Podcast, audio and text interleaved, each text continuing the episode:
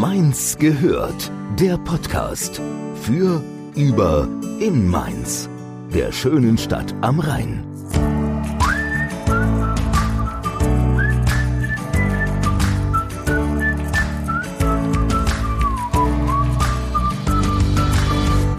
Hallo, wir sind immer noch im Wahltober. Achtung, Wortspiel.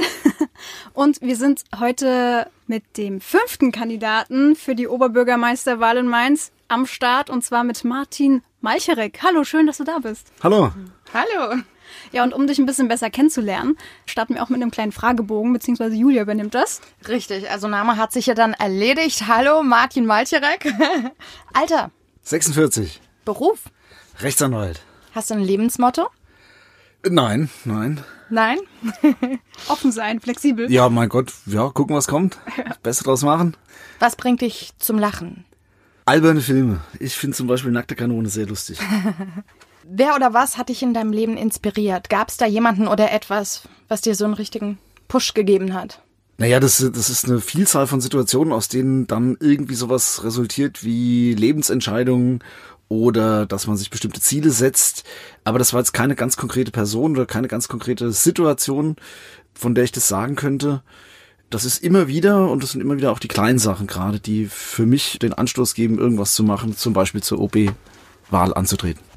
Jetzt kommt unsere ganz berühmte Frage. Wenn du dir eine Superkraft aussuchen könntest, welche wäre das? Ich wäre gern so wie Batman. Uh, warum? Der kann fliegen, der ist äh, eine Fledermaus so halb und äh, hat ein cooles äh, Schloss. Oder was hat er da eigentlich? Loft. Wohnt cool. Batman, ich Ja. weiß das Eine gar coole nicht. Stimme hat er auch oder eine interessante Stimme. Naja, hat,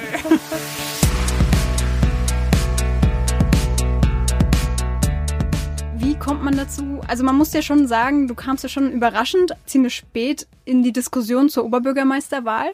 Was hat dich dazu bewegt? Wichtig war für mich zu sehen, dass die wichtigen Themen für Mainz eigentlich von den anderen Kandidaten nicht abgedeckt sind, beziehungsweise unzureichend abgedeckt sind. Und da habe ich mir gedacht und wir als Partei haben uns gedacht, da müssen wir äh, uns zu Wort melden, weil die Lösungsansätze, die da geboten sind, die reichen nicht aus für Mainz. Wir brauchen da gerade zu den Themen Wohnen, Verkehr, Klimaschutz, brauchen wir andere Ansätze, deutlich prononciertere Ansätze, die vor allen Dingen auch Leute mitnehmen, die weniger Geld haben, aber die insgesamt auch für die Stadt äh, das sind, was die Stadt braucht. Und da waren die, ein, die anderen einfach zu mutlos, zu kraftlos und zu wenig inspiriert, um für Mainz wirklich Impulse zu setzen. Also das heißt, ihr habt euch das eine Weile angeschaut und gemerkt, nee, also da muss was anderes her. Jetzt machen wir, Ja, es ist- beteiligen wir uns hier an der Kandidatur. Genau, genau. Es ist extrem kraftraubend, so ein Wahlkampf, ne? auch in Ja. finanzieller Hinsicht. Und da wir gerade Kommunalwahlen hatten, war das für uns natürlich schon eine Entscheidung. Schaffen wir das, zwei Wahlkämpfe in einem Jahr zu absolvieren und kriegen wir das äh, einigermaßen gut hin? Aber dann war die Entscheidung eben doch die, dass wir es tun. Das haben wir uns tatsächlich eine Zeit lang überlegt und äh, angeguckt, was passiert. Und es wird ja auch immer davon gesprochen, von den drei aussichtsreichsten Kandidaten. Da haben wir eben im Vorgespräch auch schon ein bisschen drüber gesprochen. Und das ist ja schon auch bemerkenswert und eigentlich schade, dass das schon im Vorhinein so einkategorisiert wird, obwohl es ja eigentlich offen sein sollte. Und was sind deiner Meinung nach die Gründe dafür, dass das so in zwei Lager geteilt wird? Das, warum das gemacht wird, da kann man nur mutmaßen. Ne? Man sieht aber, dass das vor allen Dingen die großen Medien gerne tun. Welches Interesse die damit verfolgen, das äh, müssen die selber beantworten. Ich selber finde es aber eine Frechheit. Denn letztlich äh, sind wir alles Kandidaten, die ihr Engagement hier einbringen, die sich einsetzen, um für die Stadt was zu erreichen, die auch äh, von den Bürgerinnen und Bürgern gewählt werden können. Und insofern ist das eigentlich eine Verkürzung der Wahlentscheidung der Bürgerinnen und Bürger auch. Die werden dadurch eigentlich bevormundet, dass die Berichterstattung sich nur auf drei von fünfen konzentriert. Und insofern ist das eigentlich in, in jede Richtung äh, eine, eine Katastrophe, kann man sagen, dass das äh, genau das, wie äh, das eben hier gesagt worden ist, dass das eine Vorauswahl ist, die eigentlich getroffen wird und auf welchen, auf welchen Erkenntnissen das beruht, warum Leute aussichtsreicher sind als andere. Das ist ja vollkommene Esoterik, das weiß ja kein Mensch. Die haben mehr Geld, das ist offensichtlich, die machen mehr Werbung, das ist offensichtlich, aber wenn das ausreicht, um aussichtsreich zu sein, es da nicht um die Positionen, die inhaltlichen geht, dann haben wir in der Demokratie ein Problem. Du schreibst auf deiner Webseite, Mainz braucht kein Weiter so, Mainz braucht neue soziale und kreative Ideen und das hast du ja eben auch schon angedeutet. Was sind denn deine neuen kreativen Ideen? Wir sehen zum Beispiel im Bereich Klimaschutz, da fahren wir gerade mit angezogener Handbremse. Absolut ängstlich, was da passiert. Im Stadtrat haben wir gerade wieder die Entscheidung vertagt und in andere Gremien verlagert, wie das mit dem 365-Euro-Ticket weitergehen soll, was ja nur ein Ansatz von vielen ist, um was in die Gänge zu bekommen. Ich würde hier denken, wir müssen mutig in die Richtung gehen, dass wir unsere Stadt klimafreundlich gestalten, das heißt in erster Linie den Verkehr reduzieren und Grünflächen schaffen, das heißt Parkplätze reduzieren, das ist eine unangenehme Erkenntnis, aber eine Erkenntnis, die, glaube ich, äh, notwendig ist, denn anders kommen wir nicht weiter. Wir müssen CO2-Ausstoß runterkriegen, wir müssen zusehen, dass die Erhitzung in unseren Innenstädten nicht so krass zunimmt, dass Leute sterben, wie wir das jetzt schon mittlerweile erleben müssen und das fordert eben drastische Maßnahmen, da muss man sich unter Umständen auch mal unbeliebt machen oder eben dann kreativ sein und das auch gut erklären können. Und ich denke, in dem Bereich sind die anderen Kandidaten einfach nicht ausreichend aufgestellt, um das zu vermitteln. Du schreibst ja auch, ne? In Mainz kann Autofahren überflüssig werden. Ist es realistisch? Ja, natürlich.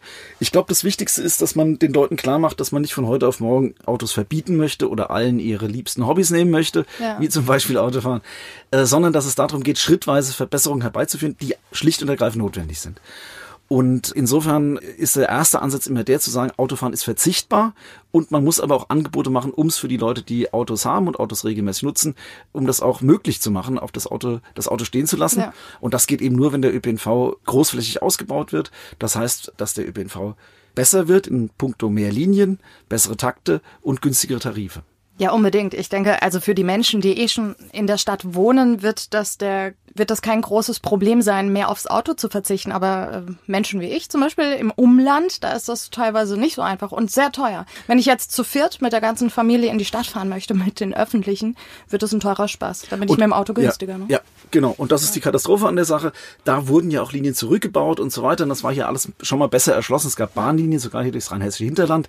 Aber das, das ist eben Verkehrskonzept, das wir auf drei Ebenen ausbauen müssen. Bund, Land, Kommune, ganz klar. Im Moment sind wir halt in der Kommunalwahl, da müssen wir kommunal anfangen.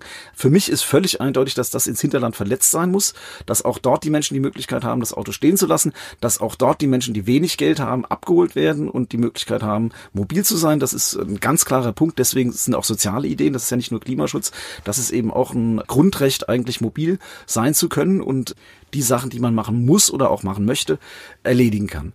Und auf Bundesebene ist das natürlich ganz klar ein weiterer Punkt. Deswegen ist es für mich auch wichtig, dass ich Teil einer Partei bin und hier nicht als Einzelkämpfer agiere oder sogar gegen meine Partei agiere, sondern dass ich hier weiß, dass ich mit meiner Partei an einem Strang ziehe. Wir setzen es mhm. bundesweit dafür aus, dass der Fernverkehr auf die Schiene verlagert wird, weg von der Straße, natürlich weg vom Flieger und in den Kommunen, dass es eben da ein dicht ausgebautes und attraktives Angebot gibt für alle, weshalb wir perspektivisch, und da stimme ich auch mit meiner Partei überein, den Nulltarif fördern fordern, ja. um eben die Hemmschwelle, die öffentlichen zu nutzen, möglichst klein zu halten. Also du meinst, dass der ÖPNV grundsätzlich kostenlos wird? Genau für ja. alle. Ja, das mhm. ist aus, das, heißt natürlich sofort unbezahlbar und so weiter, aber dafür gibt's konkrete Planungen, dafür gibt's konkrete Berechnungen. Letztlich entfällt ja auch eine Menge Aufwand dadurch, dass man sich den ganzen Kartenverkauf und die Kontrollen und die Verfolgung von Schwarzfahrern, die es ja auch gibt, die ja auch sogar eine ganze Menge Geld ausmachen, dass das alles sich erübrigt. Das ist das eine. Das andere ist, dass wir einfach unter Klimaschutzgesichtspunkten sehen müssen, wenn wir jetzt nichts tun, wird's immer teurer. Und insofern wäre jetzt der richtige Punkt, mit Steuermitteln den ÖPNV so auszubauen, dass er von möglichst vielen Leuten genutzt wird mhm. und möglichst viele Leute ihr Auto stehen lassen, das ein Kostenfaktor ist. Ja. Ja, und vor allem trägt der, würde ein kostenloser ÖPNV auch zum Gemeinschaftssinn beitragen. Also alle können integriert werden ins gesellschaftliche Leben, denn selbst so ein 365-Euro-Ticket ist teilweise noch zu teuer für manche, ne? Genau, so sieht's aus. Das 365-Euro-Ticket bedeutet immer noch, dass die Leute, die zum Beispiel Hartz IV beziehen, an die Grenze ihres Budgets für Mobilität gehen müssen. Genau. Die haben dann kein Geld mehr übrig für Fahrradreparatur oder Anschaffung eines Fahrrads, was völliger Käse ist. Und insofern, äh, das ist, selbst das 365-Euro-Ticket ist für uns auch ganz klar nur der erste Schritt. Mhm. Ein weiterer Punkt äh, zur Kostenbelastung vielleicht noch. Äh, es gibt eine Studie der Uni Kassel, die besagt, dass die Autos, die Kommunen dreimal mehr kosten als der ÖPNV. Und das kriegt eben niemand mit, weil das Kosten sind, die nirgends äh, einbudgetiert sind und die auch den Autofahrern nicht aufgebürdet werden, sondern die ja. in die Allgemeinheit gespiegelt werden, die einfach an die Allgemeinheit durchgereicht werden, die aber de facto existieren. Was sind das für Kosten? Ich kann mir jetzt vorstellen, ähm, Straßenbahnerneuerung oder sowas. Oder? Äh, also für den Autoverkehr jetzt, mhm. äh, klar, die Straßenunterhaltung, das ist natürlich ein Punkt, die brauchen die öffentlichen aber auch zum Teil. Mhm. Es sind vor allen Dingen die, die Folgekosten, die mit der Umweltverschmutzung einhergehen und mit dem, was sich daran dann alles anschließt. Ah ja.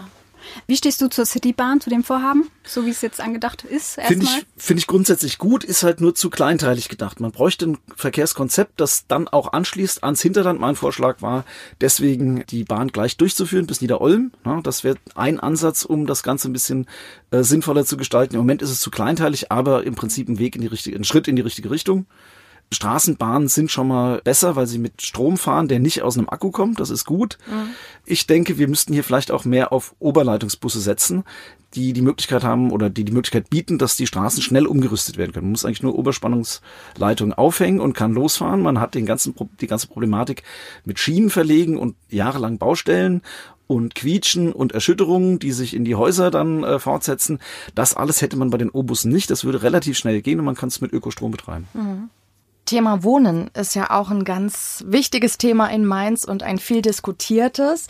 Du hast dazu zum Thema Enteignung eine ganz radikale Meinung eigentlich. So, ja, Enteignung muss stattfinden bei zu langem Leerstand. Ist das richtig? Das ist richtig muss stattfinden bei zu langem Leerstand, kann stattfinden bei Leerstand, grundsätzlich mhm. sollte stattfinden, ist im Grundgesetz vorgesehen. So radikal ist das gar nicht. Ich bin auf der, ganz auf der Linie unseres Grundgesetzes Eigentum verpflichtet und das Eigentum an Grund und Boden noch viel mehr als anderes Eigentum, denn Grund und Boden kann nicht vermehrt werden. Menschen sind angewiesen darauf zu wohnen und gerade in der Stadt können wir nicht sagen, wir schaffen neue Flächen, sondern da muss das, was vorhanden ist, so verwaltet werden, dass alle auch teilhaben können. Wenn wir sagen, jeder Vermieter kann die Preisschraube anziehen, bis es quietscht, dann ist es zu spät und dann werden Leute aus der Stadt verdrängt. Wenn wir die Stadt den Investoren öffnen, wenn wir Wohnprojekte für Investoren ermöglichen, dann haben die damit ein Ziel, das ist Rendite zu schaffen. Da muss die Stadt einspringen, da muss die Stadt bauen und wenn Leute unverantwortlich mit ihrem Eigentum umgehen, dann muss das im Zweifelsfall von der Gemeinschaft verwaltet werden, das heißt enteignet. Okay, ich persönlich sehe das schon als starken Angriff auf meine individuelle Freiheit. Wenn ich mir vorstelle, ich habe viel gearbeitet für das Eigentum, was ich mir angeschafft und finanziert habe, möchte umziehen, weil meine Familie sich vergrößert hat, was weiß ich, ja, und hab vermietet, hab schlechte Erfahrungen dann damit gemacht und denk mir, nee, ich vermiete nicht mehr, ich lasse das jetzt leer stehen, bis meine Kinder groß sind und da reinziehen können. Ja, das würde ich schon äh, wirklich. Also zum einen, wir reden ja nicht über die kleinen Häuslebauer. Ne? Da ist über Enteignung ist da noch nicht die Rede oder okay. über Zwangsbelegung von kleinen Wohneinheiten. Darum geht's gar Darum nicht. Darum geht's erstmal noch überhaupt okay. gar nicht. Ne? Das hatten wir nach dem Krieg, als es dann wirklich eng war. Ne? Da gab's dann die Möglichkeit, Leute zwangsweise einzuquartieren. Ja. Soweit sind wir nur in, in ganz äh, speziellen Notlagen von Obdachlosigkeit. Da kann man eine Zwangseinweisung stattfinden. Mhm. Das, äh, das Instrument gibt's, ne? aber darauf ziele ich überhaupt nicht ab. Okay. Sondern bei uns geht's um die großen Wohnungseigentümer Eigentümer, um die Investoren, die im Tausenderbereich in Mainz mhm. Wohnungen haben. Ne? Oder Leute, die halt einfach, wie es auch in Mainz der Fall ist, ein ganzes Wohnhaus einfach leer stehen lassen über Jahre und keiner weiß, was damit passiert. Dann muss am Ende irgendwas stehen, irgendeine Antwort kommen. Wir können es nicht zulassen, dass Wohnungen in Mainz gebraucht werden und Häuser dort vergammeln. Das geht nicht.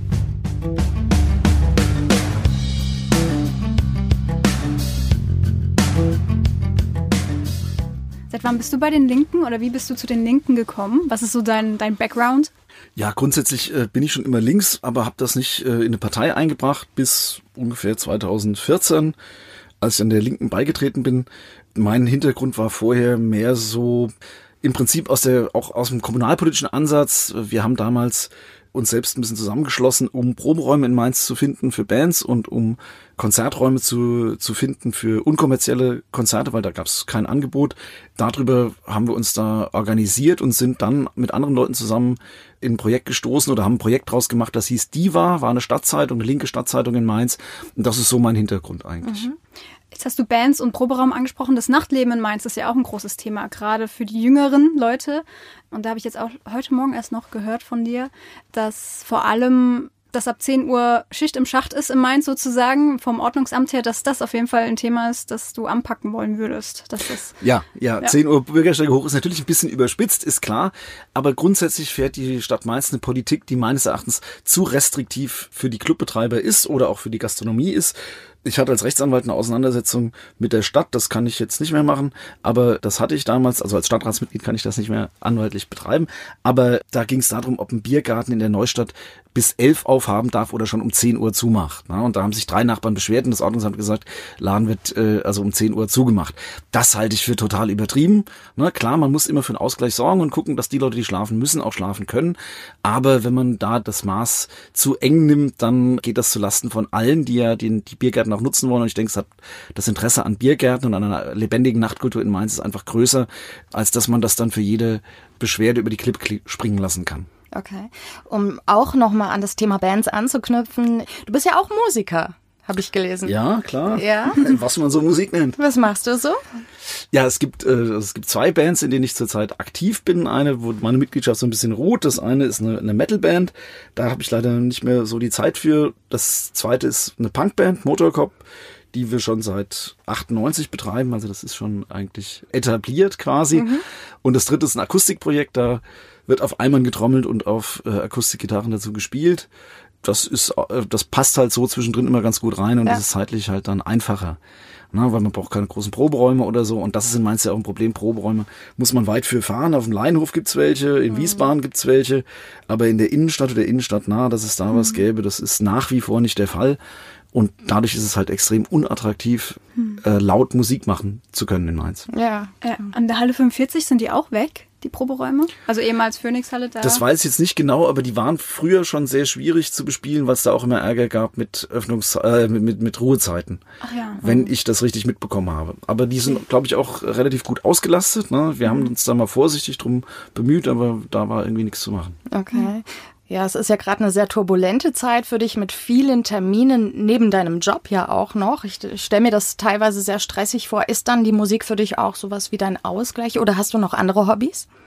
Also Musik ist schon mein hauptsächliches Hobby, kann man sagen. Ja. Das ist tatsächlich so. Das ist ein guter Ausgleich zu allem Möglichen. Mhm. Ne, wird von Ärzten auch empfohlen zur Stressreduktion, sogar Heavy Metal. Ja, wer kein Problem hat, der Arzt gemeint, das hilft alles. Ist alles besser als nichts. Insofern klar, natürlich, das ist was ganz anderes, wenn man abends noch mal ein bisschen Musik machen kann oder einfach permanent sowas im Hintergrund laufen hat, was eine ganz andere Ebene ins Leben reinbringt. Ja klar. Was ist deine Rolle in den Bands? Singst du auch oder spielst du Gitarre oder was machst du? Ja, ich spiele Gitarre und sing. Ah ja. Und ja, genau. Und ansonsten, ja, die, ganzen Quatschinstrumente immer mal, ne? Ja. Worauf man eben Bock hat. Ja, ja, Banjo, wenn mal eins fehlt, äh, was hatten wir da noch? Ocarina, keine Ahnung, so Zeug. Nasenflöte nicht zu vergessen. Nasenflöte, die habe ich noch nie gespielt. Okay. Ja, dann wird's mal Zeit. Ja, also. unbedingt. Also Top-Instrument, ja, kostet 2,50, gibt's bei Musik Alexander und kann jeder lernen. Also cool. demokratischer geht's kaum. Und hm. keiner beschwert sich über den Lärm. Ja, das wäre jetzt lustig gewesen, hättest du die mal mitgebracht, ne? Ja, ja. Hätte dir sagen müssen, dass ich hier vorspielen soll. Ne? Akustischen Wahlwerbespot hätten wir dann kreiert. Ja, genau. Nächstes Mal dann, ja, wenn es um die Band geht vielleicht. Genau, genau richtig.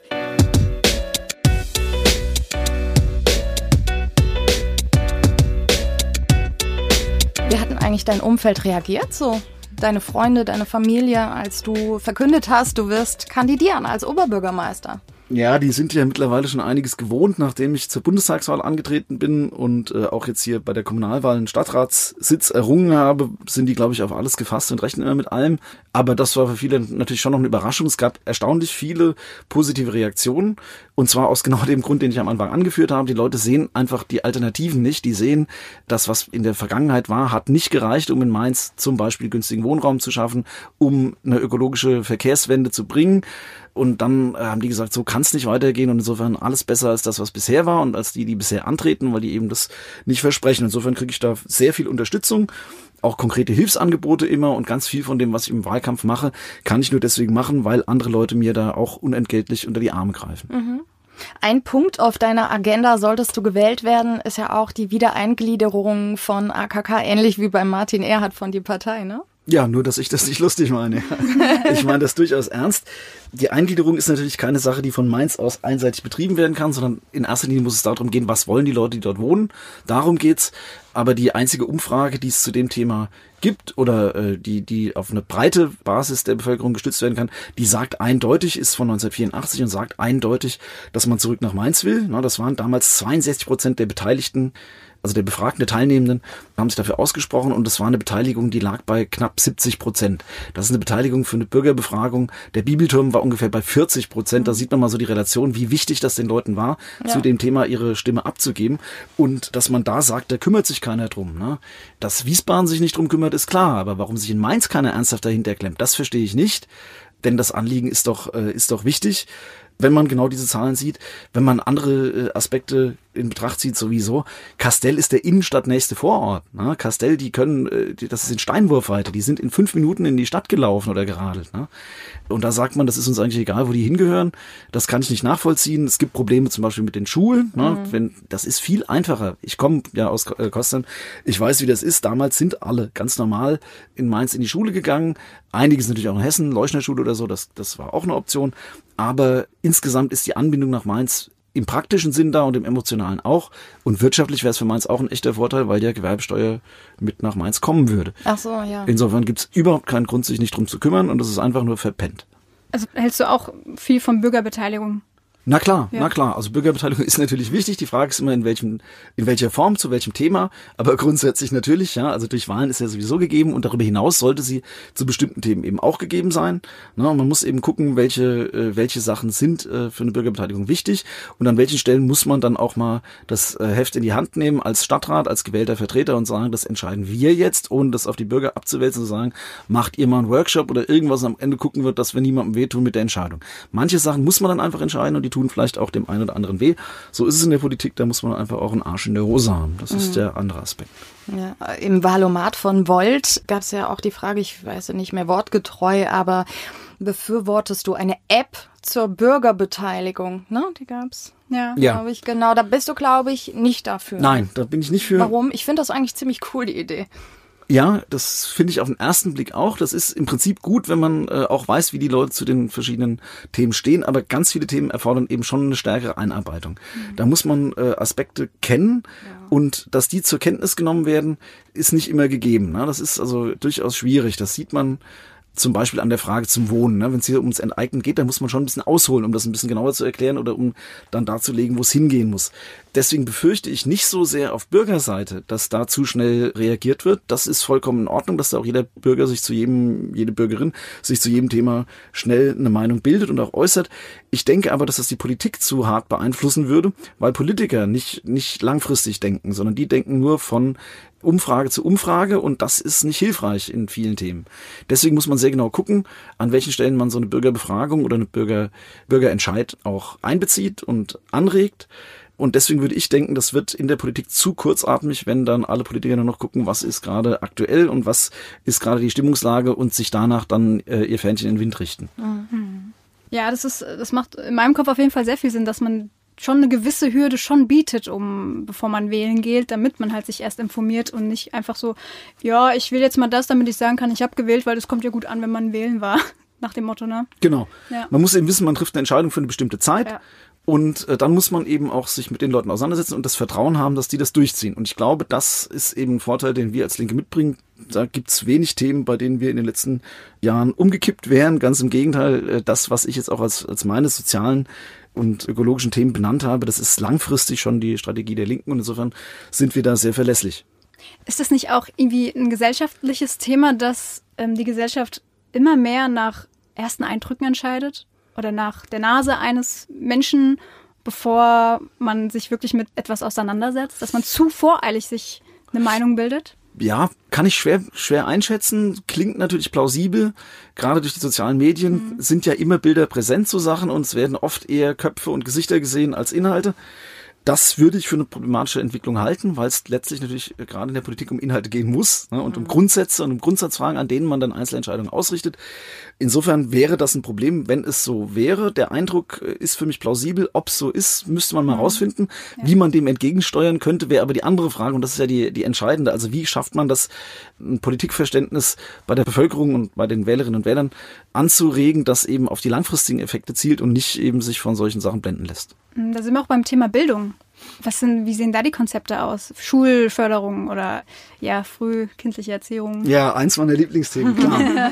ähm, ich mache als Anwalt viel, viel Schulrecht und äh, berate auch viele freie Schulträger das Problem am Bildungsrecht jetzt hier im kommunalen Zusammenhang ist, dass wir ganz wenig als Kommune steuern können. Mhm. Die Kommune ist ja nur der, der Schulträger, hat aber inhaltlich in der Schule wenig Möglichkeiten. Trotzdem müssen wir natürlich unsere kommunalen Schulen auch so gestalten, dass bildungspolitische Veränderungen möglich sind. Ne? Also ich sehe zum Beispiel, dass die große Herausforderung darin, diese Trennung, die in der vierten Klasse stattfindet, nach der vierten Klasse stattfindet, dass die aufgehoben wird. Also längeres gemeinsames Lernen halte ich für einen ganz wesentlichen bildungspolitischen Aspekt. Und dafür müssen unsere Schulen natürlich auch ausgestattet sein. Ja? Insofern müssten wir diese Option zumindest offen halten. Geht natürlich nicht so gut. Wo die Kommune mehr Einfluss hat, das ist das vorschulische Bildungswesen, ne? also Kindergärten, Kitas. Da müssen wir dafür sorgen, dass möglichst viele Kinder die Kitas auch besuchen tatsächlich.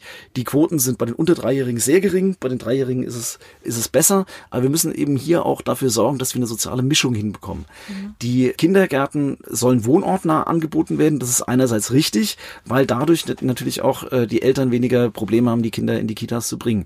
Andererseits trennt sich die Bevölkerung immer mehr nach Einkommensgesichtspunkten. Die Neustadt zum Beispiel wird immer teurer und Leute werden verdrängt. Das heißt, Leute, die weniger Einkommen haben, werden hier auch weniger die Kitas besuchen. Eine Mischung findet weniger statt. Da müssen wir uns überlegen, wie wir gegensteuern können. Im Schul, in der Schule setzt sich das Ganze fort. Hier könnten wir ein Schulbussystem einführen. Das geht mit den ganz Kleinen natürlich noch so in der Form nicht. Aber das würde ich für sinnvoll halten, um die soziale Mischung herzustellen, um den Kindern Erfahrungen zu ermöglichen, die auch über das eigene Elternhaus hinausgehen. Weil ich glaube, nur so entsteht ein, ein Verständnis von Gesellschaft und damit eben eine Prävention auch für den ganzen rechtsradikalen Quatsch und die Hassgeschichten, die sich da abspielen. Mhm. Insofern würde ich das für, für wichtig halten, hier, also auch unter diesem Gesichtspunkt, die soziale Mischung in den Stadtteilen aufrechtzuerhalten, sich dafür einzusetzen, dass überall auch ein gemischtes Publikum vorhanden ist, eine gemischte Bevölkerungsstruktur gegeben ist das nutzt letztlich allen und nicht nur denen, die kein Geld haben. Aber damit mehr Kinder betreut werden können, braucht es auch Betreuer und Betreuerinnen.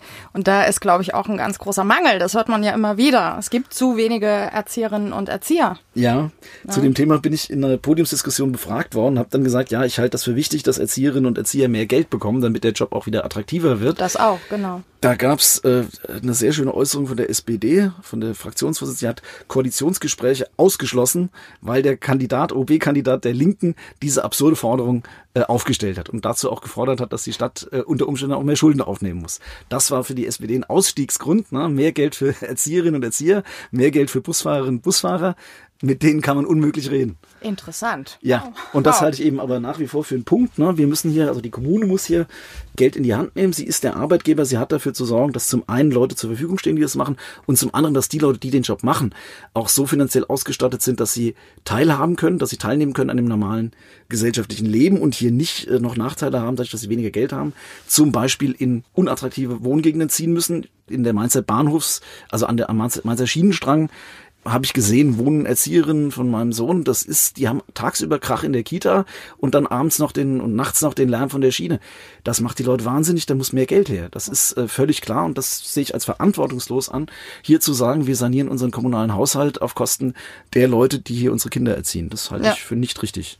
Ich habe noch nicht verstanden, warum die Quote äh, bei den jüngeren Kindern so niedrig ist noch, je nach Einkommensschicht, weil Kindergärten sind ja eigentlich kostenfrei in Rheinland-Pfalz. Ist das noch so? Ja, ja, ja, klar. Also die sind kostenfrei. Das ist äh, auch richtig so. Ist eine gute Entwicklung, dass das endlich durchgesetzt worden ist vor ein paar Jahren. Trotzdem, woran es hängt, das muss man im Einzelfall äh, noch weiter untersuchen. Viele Leute wollen vielleicht auch einfach ihre Kinder nicht abgeben oder haben die, sehen diese Option gar nicht. Ne? Also, dass es auch die Möglichkeit gibt, Kinder schon vor dem dritten Lebensjahr in Einrichtungen unterzubringen. Mhm. Ich denke, da müsste zumindest über das Angebot aufgeklärt werden.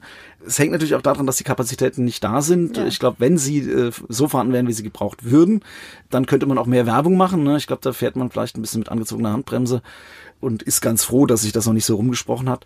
Aber grundsätzlich würde ich es eben begrüßen, dass gerade Eltern, die eben dadurch äh, faktisch entlastet werden, wo El beide Eltern berufstätig sind, die das auch beide machen müssen, damit genug Geld da ist, dass die dann auch sehen, dass sie die Kinder dort unterbringen können und natürlich auch die Leute, die jetzt nicht berufstätig sind, weil es auch für die Kinder einfach gut ist, einen sozialen Kontakt zu haben. Ja. Und es gibt Familien, wo eben wenig Kontakt, sozialer Kontakt stattfindet. Da ist die Gemeinschaft gefordert, das auch anzuregen und die Eltern ein bisschen auch dahin zu schieben, dass sie ihre Kinder mit ein, also was heißt mit einbringen, dass sie ihren Kindern die sozialen Kontakte ermöglichen. Ja? und dass dadurch eben Parallelgesellschaften, sei es jetzt in ökonomischer oder in kultureller Hinsicht, äh, verhindert werden der Begriff Parallelgesellschaften, den meine ich jetzt nicht in dem technischen Sinn, wie ihn die Rechten immer verwenden, sondern was ich damit meine, ist eben, dass es wichtig ist, dass soziale Kontakte über den engeren Familienkreis hinaus stattfinden. Und das kann auch nur für alle gut sein, wenn die Kinder da aus dem Elternhaus ein bisschen über den Tellerrand gucken können. Ja, aber da glaube ich auch, dass die Kapazitäten ein weitaus äh, vielleicht noch schwerwiegenderer Punkt sind als die Einkommensschicht. Ich habe das selbst erlebt. Wir sind wieder zurückgezogen. Meine Tochter war fünf, kurz vor der Einschulung ein Jahr. Und wir haben echt ein Problem gehabt, wieder einen Kita-Platz zu bekommen. Ich habe mehrere Monate mit meiner kleinen Tochter nebendran gearbeitet. Hätte ich nicht im Homeoffice gearbeitet, hätte ich echt ein Problem gehabt. Ich hätte ein richtiges Problem gehabt, obwohl es ja eigentlich die, wie nennt man das? Die, die, die, die, du hast ja ein Recht auf einen Kita-Platz mhm. quasi. Ne? Das gibt diesen Anspruch einfach und das war ein Riesenproblem. Ja, ja. und das ist eben ein Punkt. Ne? Also das, äh, das ist natürlich ein, ein Finanzproblem. Ich glaube, der, der Wille dazu wäre schon da. Es kann vielleicht auch noch besser organisiert werden. Ich würde das auf jeden Fall zur Chefsache machen, weil ich halte das für die, den wichtigsten Aspekt, den wir überhaupt von der Gemeinschaft, vom, von der Politik her steuern können. Das ist die Bildung und die Integration oder die, äh, das Aufwachsen in eine Gemeinschaft hinein, die Mitgestaltung in einer Gemeinschaft. Insofern kriegen wir nur darüber auch die positiven Effekte hin, die wir brauchen. Ja, natürlich brauchen wir es nicht, dass wir die Kinder so erziehen, dass sie das nachplappern, was die Alten ihnen vormachen, weil wir haben es vergeigt in vielerlei Hinsicht. Wir haben eine Klimakatastrophe, die am Laufen ist. Wir müssen die Kinder so erziehen, dass sie selber auf die Idee kommen, wie das besser laufen kann. Und deswegen denke ich, gerade hier ist viel Kreativität gefordert. Ja, da, nicht alles kann die Stadt steuern, aber die Stadt kann hier schon äh, mit eingreifen und es wäre eben absolut an der Zeit, das ganz, ganz nach oben zu hängen und dafür zu sorgen, dass alle Kinder möglichst optimal aufwachsen können. Und wenn ich allein an den Bereich Kinderarmut denke, dann wird mir schon fast schlecht, muss ich sagen.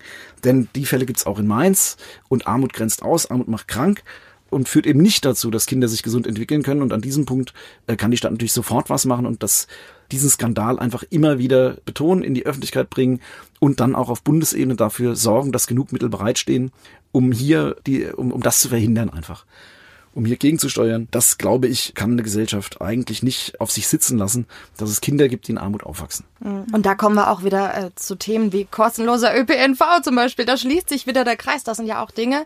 So könnten Familien gefördert werden, die ihren Kindern trotzdem was zeigen können. Wir fahren kostenlos mit dem ÖPNV ins Museum oder was weiß ich. Selbstverständlich. Wir können trotzdem Dinge mitgeben, die sonst nicht möglich wären, zum Beispiel. Selbstverständlich. Ich, ich denke eben tatsächlich, dass das Konzept, das wir vorlegen und die Ideen, die wir vorlegen und die ich als als OB auch vertrete, dass die aufeinander abgestimmt sind, dass die praktikabel sind und dass die einfach enorm wichtig sind.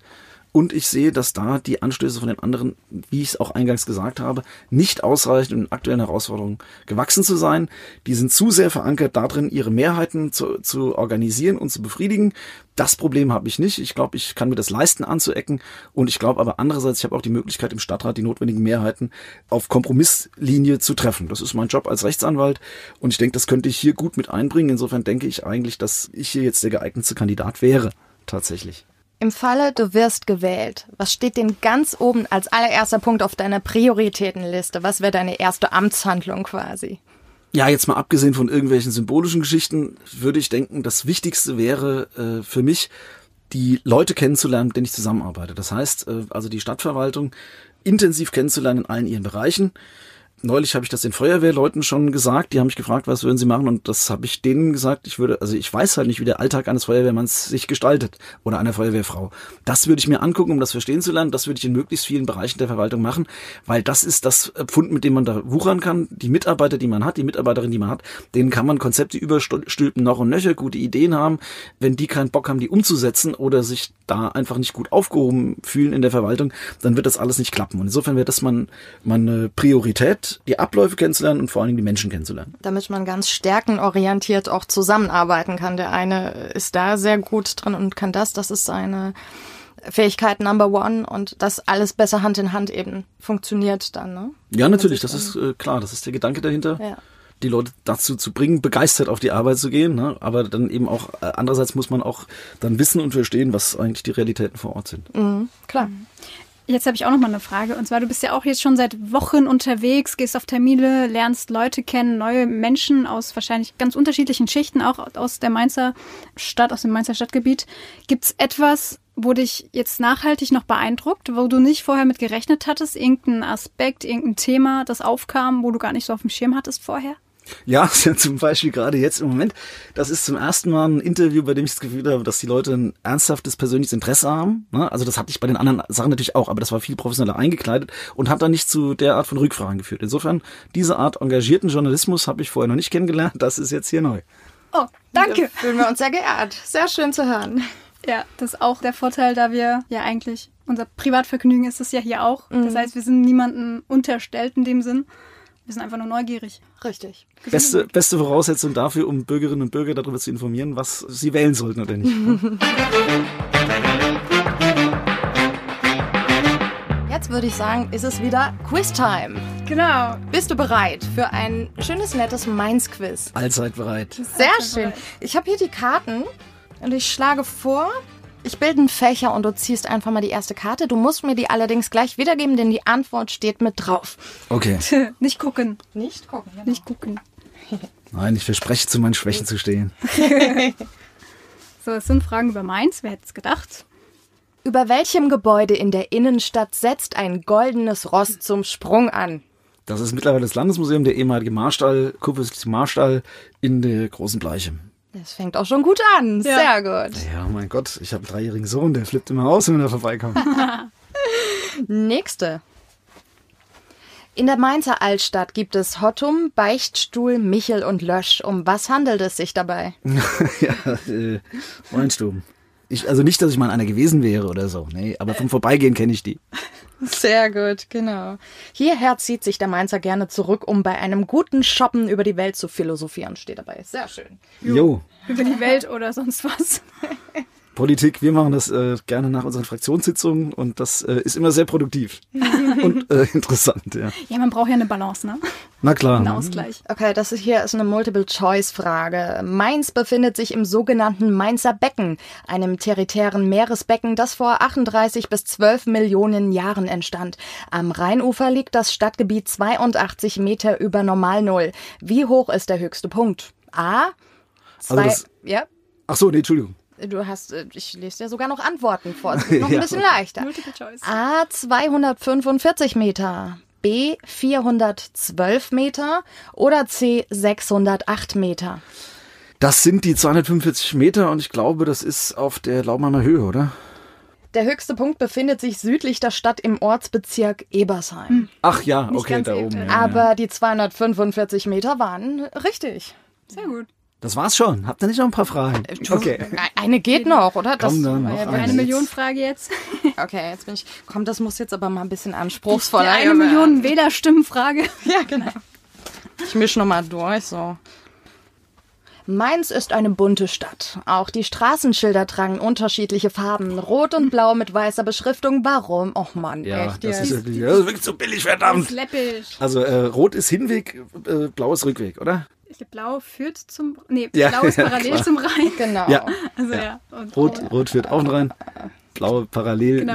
Rot, Achtung, nicht. Ich glaube auch für die, die in der Weinstube waren, dann nicht mehr so ganz. Genau, wissen, deswegen so, Hin- und äh, Rückweg, Nicht ja. mehr ganz sehen, was vor einem ist. Auf jeden Fall nicht die roten Schilder lang gehen, sonst ja, falle ich rein. Zusatzfrage. Die Hausnummern verlaufen nämlich von oben zum Rhein runter. Also unten sind die hohen und oben sind die niedrigen. Oh, das gibt eine Ja, extra ja, Stunde. eben hier. Wusste ich jetzt auch nicht. Ja, schade. Ja, Ich dachte, ja, komm, wir suchen jetzt noch eine schwere raus. So kann das nicht Oh. weitergehen. Ich meine, es ist ja löblich, ne? Aber.